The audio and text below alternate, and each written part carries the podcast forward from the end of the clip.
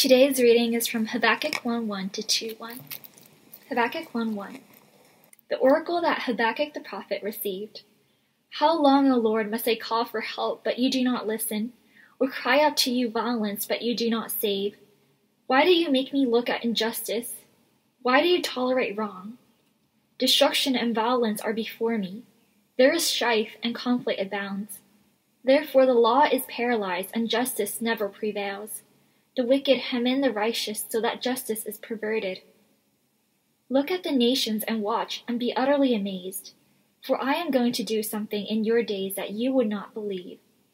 Even if you were told, I am raising up the Babylonians, that ruthless and impetuous people who sweep across the whole earth to seize dwelling places not their own.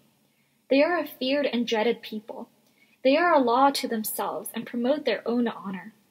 Their horses are swifter than leopards, fiercer than wolves at dusk. Their cavalry gallops headlong. The horsemen come from afar.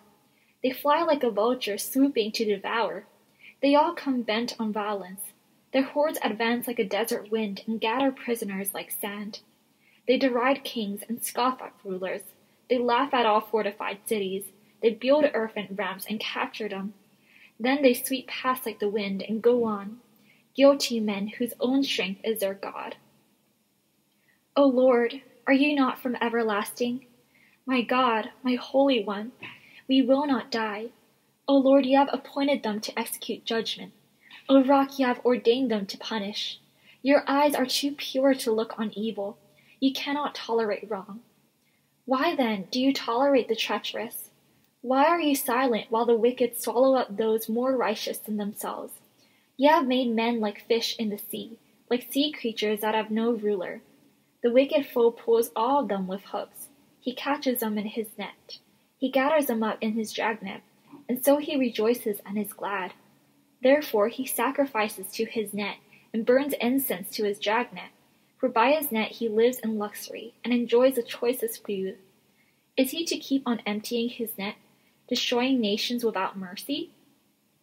I will stand at my watch and station myself on the ramparts. I will look to see what he will say to me and what answer I am to give to this complaint. This is the word of the Lord. Thanks be to God. Well, thanks, Crystal, for reading, and thanks for joining us. Um, we're going to switch gears from Christmas and go to this prophet, um, this prophetic book uh, with Habakkuk. Uh, it's a very different kind of book. Could I encourage you to uh, get a Bible uh, as we go through the first chapter? Uh, we've had this season where we talked about the light of Christ and the goodness of God and all those things, uh, but we're going to switch gear to actually see the darkness of the world and what happens um, when life doesn't make sense um, to us. And hopefully, Habakkuk will guide us in how to respond. But let's pray. Um, uh, once again, I encourage you to get a Bible. Um, but as you do that, let me pray for us. Lord, we thank you for your word, that these words are living and active and can speak to us and change our lives even today. Lord, we long for your word to come and speak to us this morning. Lord, uh, we pray that you will help us to be ready for whatever that comes. Uh, we, we pray that your word will make us a people who can hope um, in you, who can go to you um, in, when life uh, seems to not make any sense. Lord, speak to us this morning. In Jesus' name we pray. Amen. Joel Furches is a psychologist who's done some research on deconversions, uh, how evangelicals go from being evangelicals to atheists. He identified five common sort of backgrounds uh, from which evangelicals deconvert to being an atheist. All five are interesting, uh, but one stands out as we look at the book of Habakkuk together.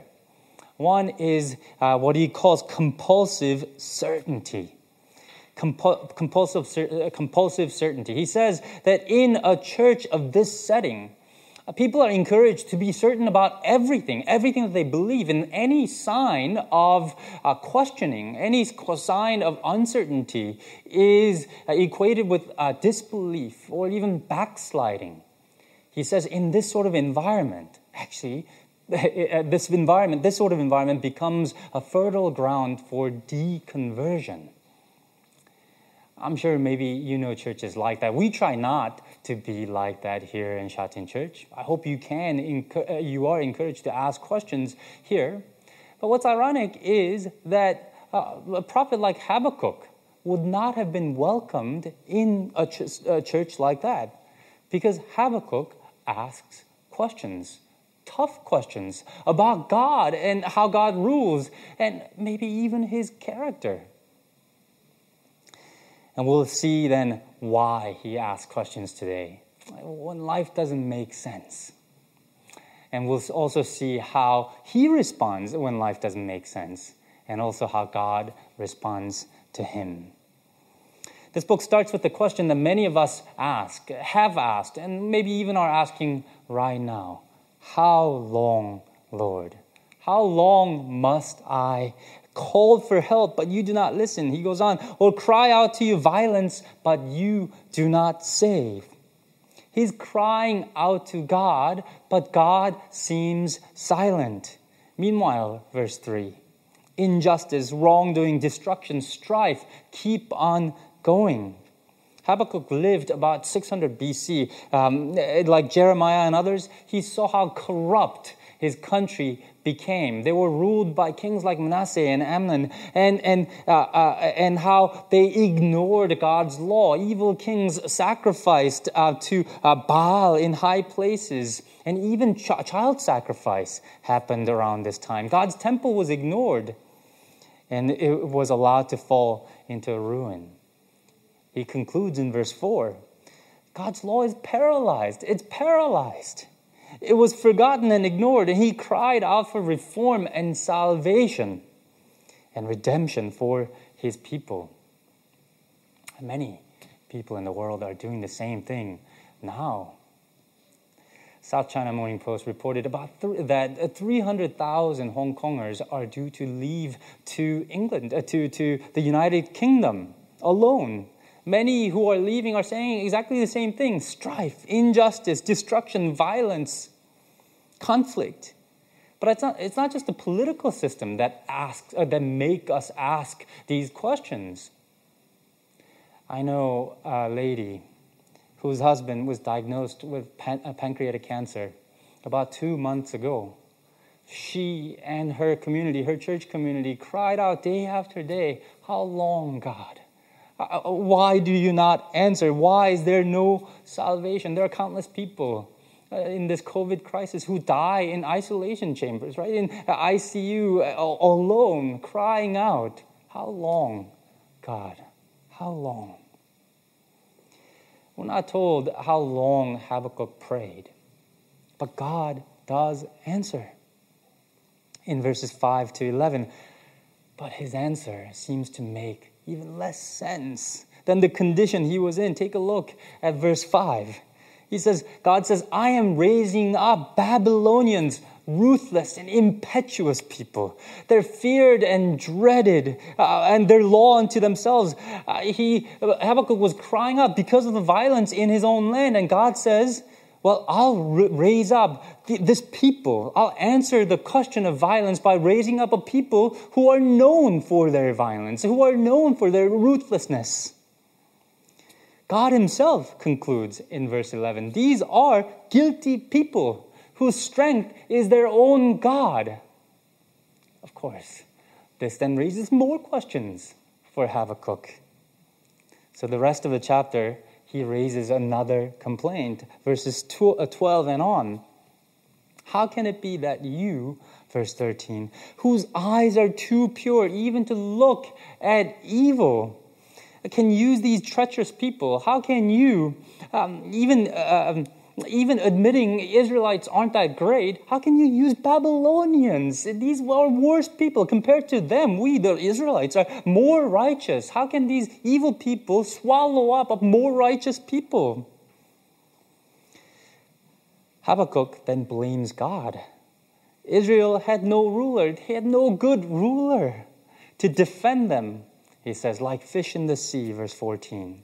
And of course, the Babylonians then would come up with their nets and drag nets and drag them along, take them captives, and, and get rich of the plunder and conquest And to add insult to injury, they don't even acknowledge you, Habakkuk says.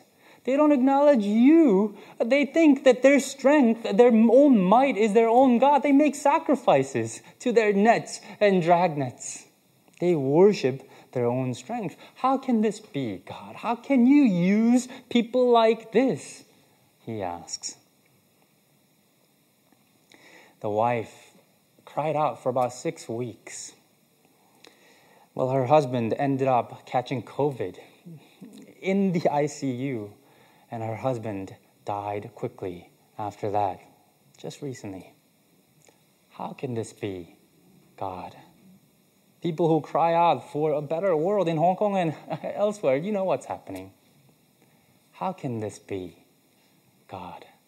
How can you answer this with something that seems even worse?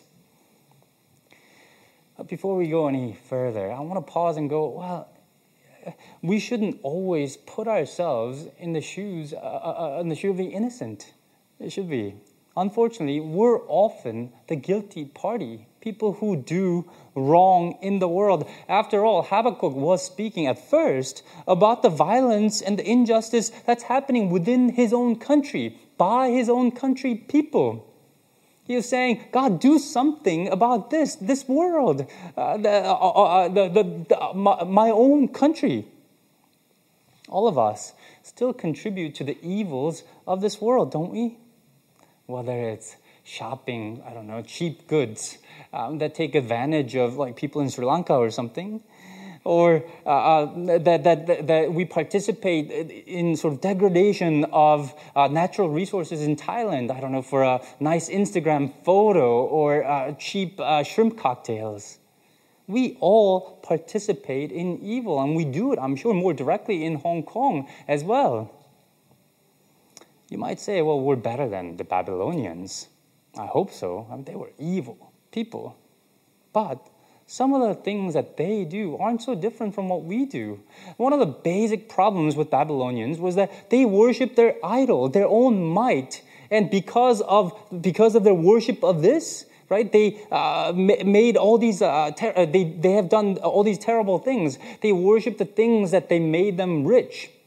And actually, we do the same thing. We worship the things that make us rich, whether it's a degree or money or, I don't know, relationship or whatever it is.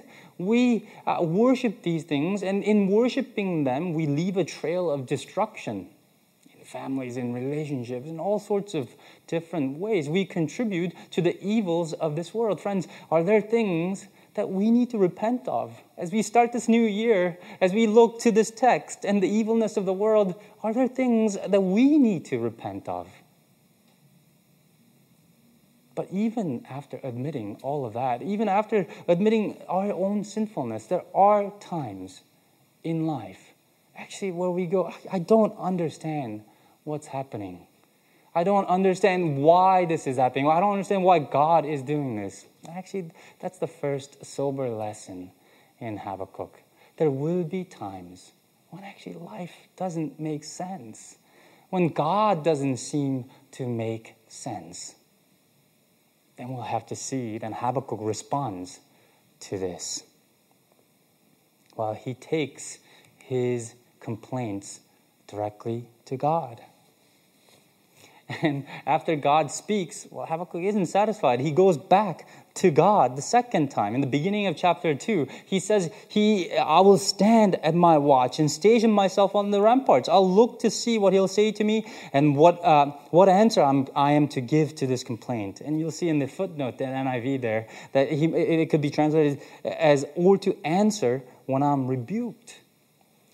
He goes to God, not just once, but twice. He says, I'm going to wait for God to speak to me. I'm going to wait until He addresses me and tells me uh, what His answer is. And He's even willing to be perhaps rebuked by doing this. When life doesn't make sense, He prays. And that sounds obvious, but actually, it's not something that we often do. When we complain, when we complain, we mutter it to ourselves, we mutter it to other people. But as one commentator put it, we tend to complain about God rather than to God. Well, Habakkuk took his complaints directly to God. And look at God, how, how God responds. There's no rebuke. There's no, how dare you ask me these questions? God knows how Habakkuk feels, and he doesn't kick him when he's down. Instead, he gently answers, not just once, but twice in this book. Friends, you don't have to be afraid of how God will answer your questions. He will not threaten you with hell. He will not get angry. What we know about God through the Old Testament, and especially through Jesus, is that He will be gentle with us. As we've done, uh, as we've gone through the Matthew series, and as it was, it was said by Isaiah and quoted in Matthew 12, a bruised reed he will not break, and a smoldering wick he will not snuff out. We can go to him, we can pray to him. And the thing about prayer, this sort of prayer, is that it's a way of affirming and standing on the character and goodness of God. Think about the reason why Habakkuk goes to God. It's because he believes that God is good and he is just, his laws are good. Right? Take a look at once again verse 4 again. The law is paralyzed. The justice never prevails. Well, he only goes to God because God knows that uh, he knows that this is God's law that it should prevail. Right? Just God is God of justice because he believes that God will uphold justice. This is, this is the reason why he goes to God because he knows, he, he, he knows this about God, that God is good. And that's made even more explicit in his second complaint because he says, he, he, he starts a second complaint um, with highlighting or affirming God's goodness. Verse 12 Lord, are you not from everlasting? Are you not mighty and holy, uh, everlasting God? Verse 13, your eyes are too pure to look on evil. You cannot tolerate wrongdoing. You are holy, God. You, you cannot tolerate wrongdoing. God, th- that's who you are. So that's why I'm going to you. When things don't make sense out there, he does go to God because he knows this about God and he affirms what he knows about God. See, God's character is the reason why we can go to God. Because we know that God is consistent to his character. Think about the opposite. If you don't believe in God, in a God, what grounds, on what grounds can you complain? Almost any religion, I think, is better than having no religion in answering the problem of evil. Right? Because uh, it requires the idea that life should make sense, that the good should win over evil, that there should be justice, not injustice, that there's some redemption through suffering or whatever, actually requires that you believe in a God or in some story, overarching story of history. And if you don't believe in God, then actually you don't have that story. You don't have somebody who makes sense of life. So if you're not a Christian, how can you complain? What can you complain about?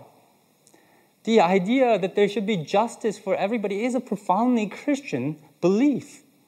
And for an atheist, if there's injustice and suffering, evil reigning in the world, well, isn't that just the way that the world is? Isn't that the way that things are? You can complain, but you can't say, this shouldn't be. It just is.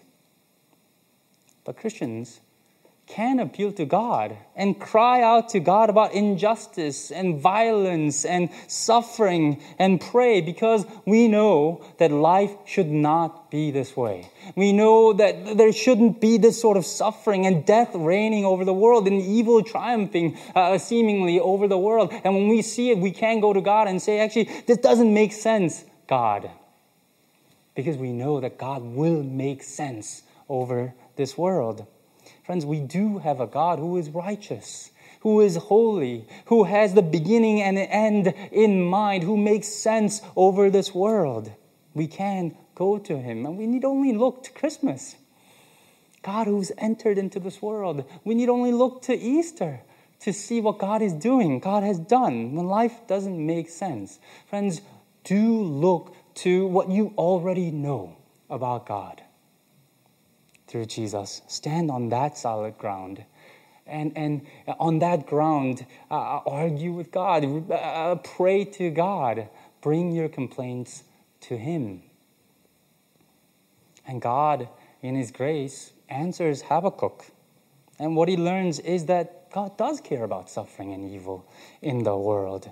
You see, when Habakkuk prayed, God already had a plan. God was going to bring, raise up Babylonians and bring down judgments upon the wicked Israelites. Israelites' sins and evil didn't catch God by surprise, and God already had a plan to judge them. And God knows about the evils of Babylonians as well. Uh, the people he, uh, whom he chose uh, as his, his instrument of justice. I mean, see how God describes the Babylonians, right? He calls them ruthless, impetuous, law to themselves, promoting their own honor, violent and fierce, guilty people who strengthen own, their own gods. It's not like he, God needs to be told about how terrible Babylonians are. These are his words. He knows about the evilness of Babylonians. And next week we'll see how God will judge them, what God uh, will, will do uh, uh, to, to the Babylonians. Uh, first to say, actually, God does care and He does have a plan. You know what this means, though? It means that He also knows about us, what we are going through, about our suffering. He cares and He knows. And this is the, uh, one of the most important things when we suffer, isn't it? That, that we want to be understood. It's one of the most frustrating things when you uh, talk to your loved one about something that is going on in your life and, and you're frustrated and, and you're hurt by it, and the, this person who loves you actually doesn't understand. Doesn't understand, and that you feel that distance. That's the thing. God knows. God knows about the evil that you are going through. God knows about the suffering that we are going through. Not just because He's omniscient but because God became a human being, as we've affirmed in Christmas, became a human being and suffered. He knows what betrayal looks like. He knows what death looks like. He knows what injustice looks like. He knows, and perhaps that's the reason, one of the reasons why he can be so gentle with us, because he knows. He knows what we're going through. And also, he's doing something about it. God was raising up this nation, Babylon, to be agent of his justice. World history, the rise and fall of empires, and all these things actually are under God's control. It's not just uh, men at work, it's not just people at work. God is at work in history as well. He's working in creating a world without any injustice, without any suffering. But we do need to be patient because God has this plan and we might not actually like or understand his plan at first. Habakkuk didn't like God's plan of bringing Babylonians. But um, and once again, we will see what God's plan for Babylonians is next week. But for now, can we admit that actually we don't know the whole story?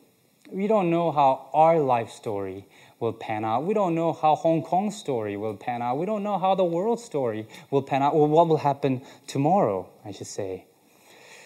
And if we don't know the whole story, we don't know what's going to happen tomorrow, it's actually hard to judge today. I don't know if you've heard of this story. I've come across this uh, Chinese, uh, uh, old Chinese story. A farmer and his son had uh, this, this horse that they depended on for their livelihood. And one day it ran away. And his neighbors, their neighbors came and said, Oh, what bad luck. And the farmer says, Well, maybe, maybe not. We'll see. And a few days later, uh, the horse did come back, and actually, it brought back a couple of his uh, girlfriends.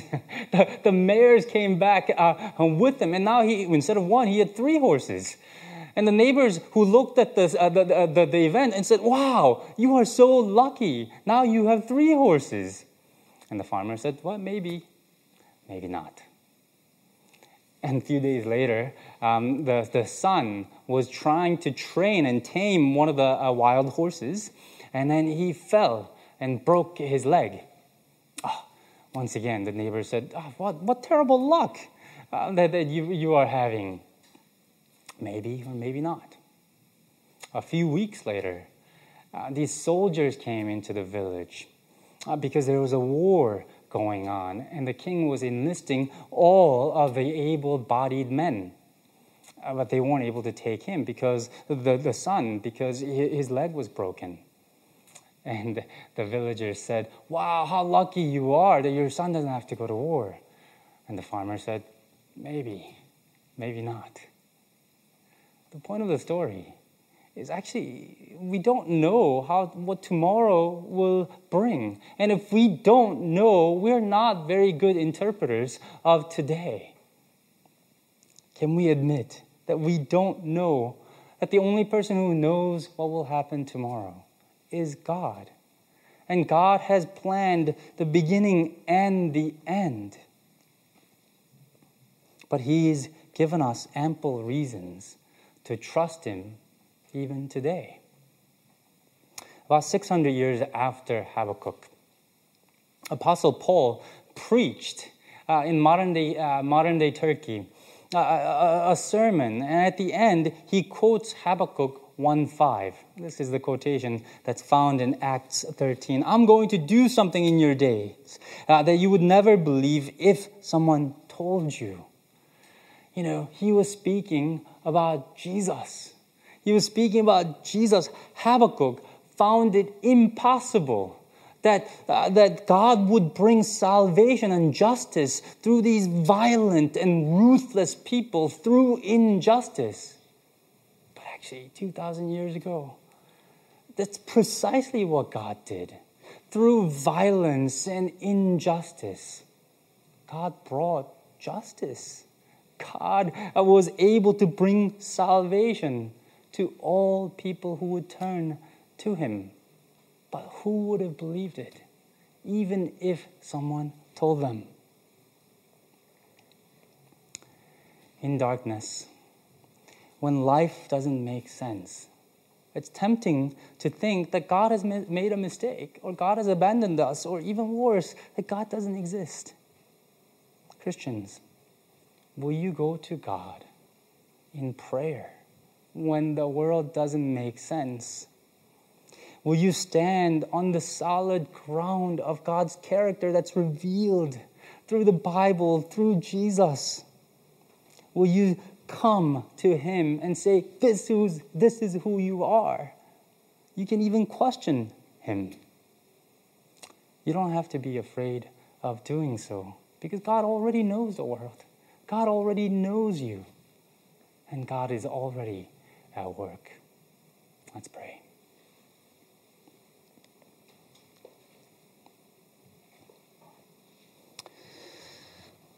Lord, I don't know what each of us is facing right now, but Lord, we thank you that you do. You know our hurts, not just our physical hurts, but Lord, you know the deepest wounds um, of our lives. You know our psychological hurts, our heart's wounds and pains. You know the suffering that many of us are going through. Lord, we thank you that you care. We thank you that you know us. We thank you that you know about the evils and injustice in this world and are already at work. But Lord, sometimes it just seems dark.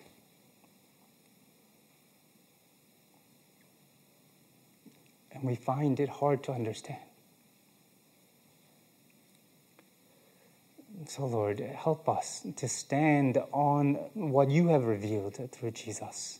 Help us to stand on your character that's already uh, been revealed, that we know that you are holy, that you are righteous, that you are loving, that you are already at work. Lord, we pray that that will keep us going that our trust and faith in you, uh, Lord, will keep us going uh, when the darkness hits us. Lord, remind us through these words of Habakkuk, remind, uh, remind us uh, through the power of your Spirit. We pray these things in Jesus' name. Amen.